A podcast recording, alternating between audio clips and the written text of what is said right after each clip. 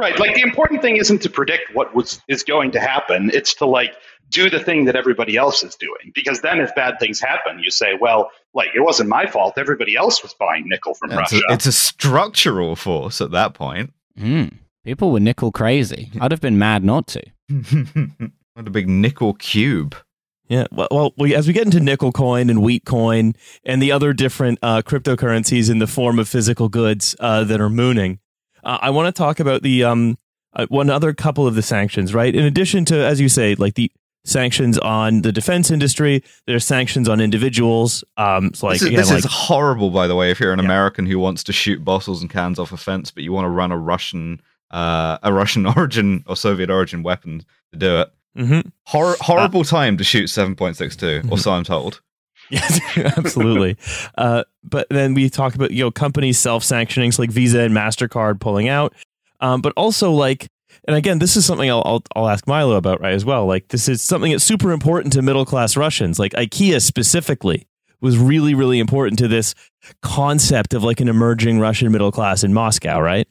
Yeah, I mean, like uh, the Russian middle class are much like the middle class anywhere, in that they like they like to have their treats, and um, I would say that like I don't know, I'm not gonna like there. I think a lot of people in the West would probably like to think that there's like uh, like a gigantic anti-Putin constituency in Russia. When I think the the truth is that in Russia, like a, a huge proportion of people are like quite apolitical. Mm. Like your kind of proportion of like diehard Putin supporters isn't that big, but also your proportion of like diehard Putin opposition isn't that big either.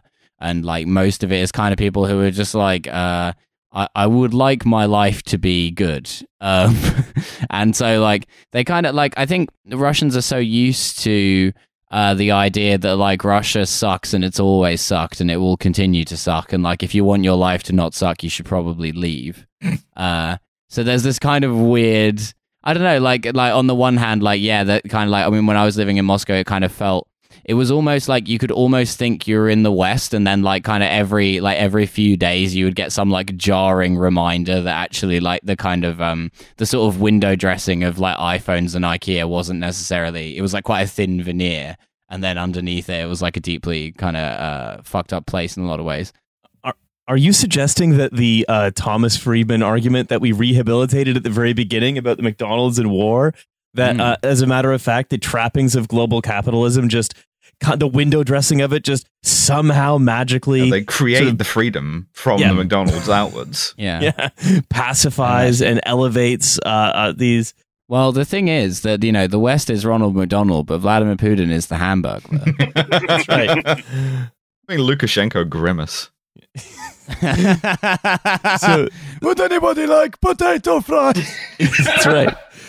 He loves it. Uh, so the the other one, though, Did you did you guys see the fucking interview? It was like uh, Putin and Lukashenko having a discussion the other day, and Lukashenko's going like, Oh, well, we will now have a good economic arrangement. Whatever we need, you will sell to us. Whatever you need, we will sell to you. and then just immediately forming in my mind was just the stonks graph, but just with Lukashenko's face, and just the arrow just says Potato!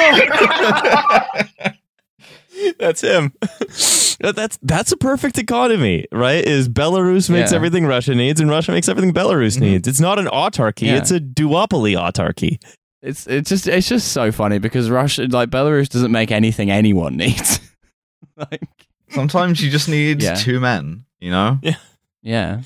Uh, but the, I want to talk about the big the big sanction, what has been referred to quite, um, I would say, unsettlingly as an economic nuclear weapon. Um, which is uh, sanctioning the the central bank, right? Forbidding uh, trading with the central bank, closing uh, dollar swap lines, right? And I, so I want to so just again turn to our our, our our our wonderful guest and ask, can you explain a little bit like why sanctioning the central bank is an economic nuclear weapon?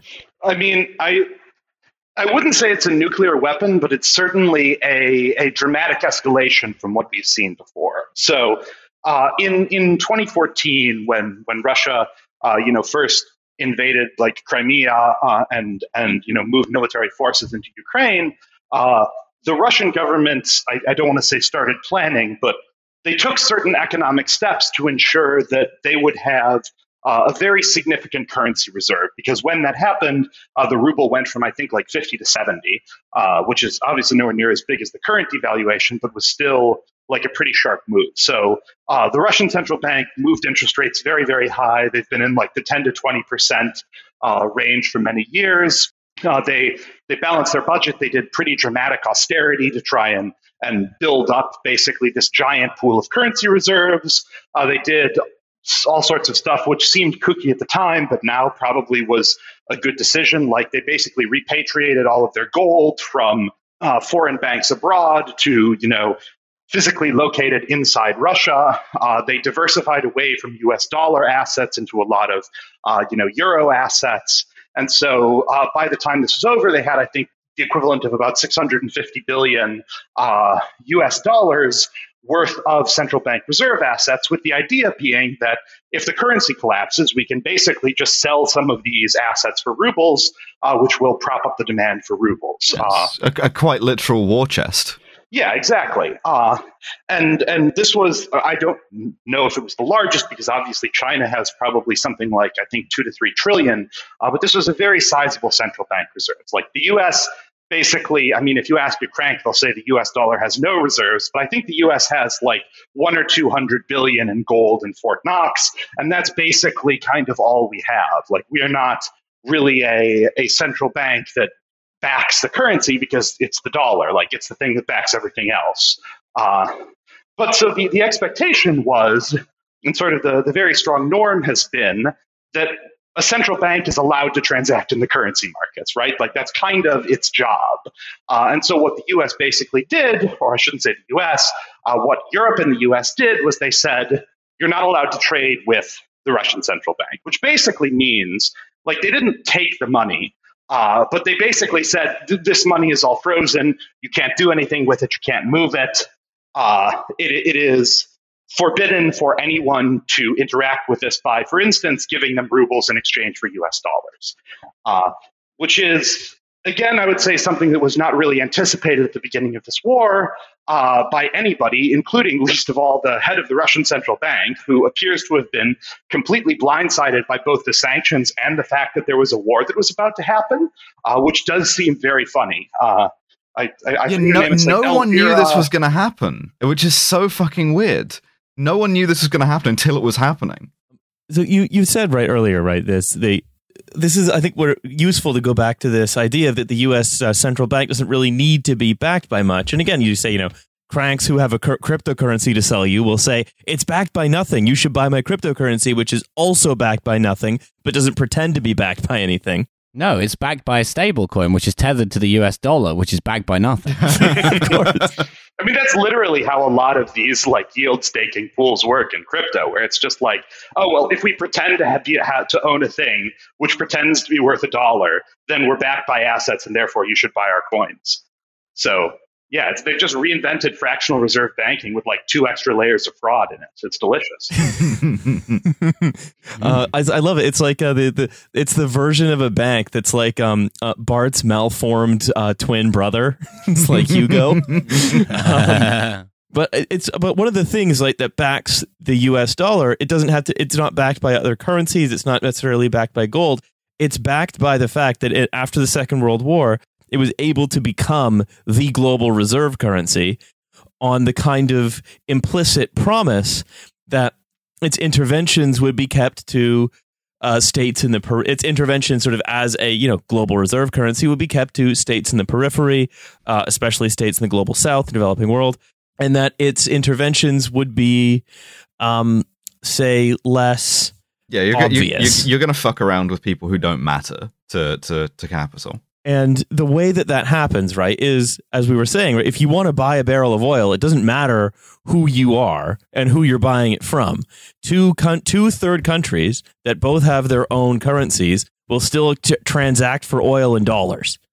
Like that's simply the, the the, the reality of it. I mean, I say this somewhat facetiously, but in a certain sense, the asset that's backing the U.S. dollar is like twenty million dollar condos on Central Park in New York City because like one of the reasons why the US has sort of persistent demand for US dollars is not because people want the dollars, but because people want the dollars to buy the assets which are in the US, which are priced in dollars.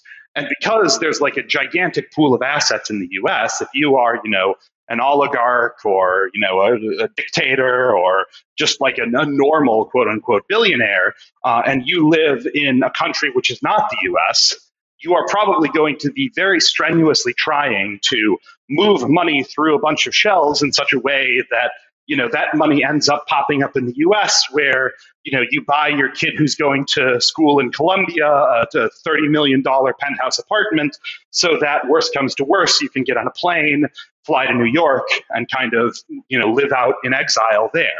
And so, I mean, it's not just that. I mean, you've got something like forty percent of all of the world's uh, equities are U.S. companies something like 25 or 30 percent of all of the corporate bonds and government bonds are denominated in US dollars by US companies.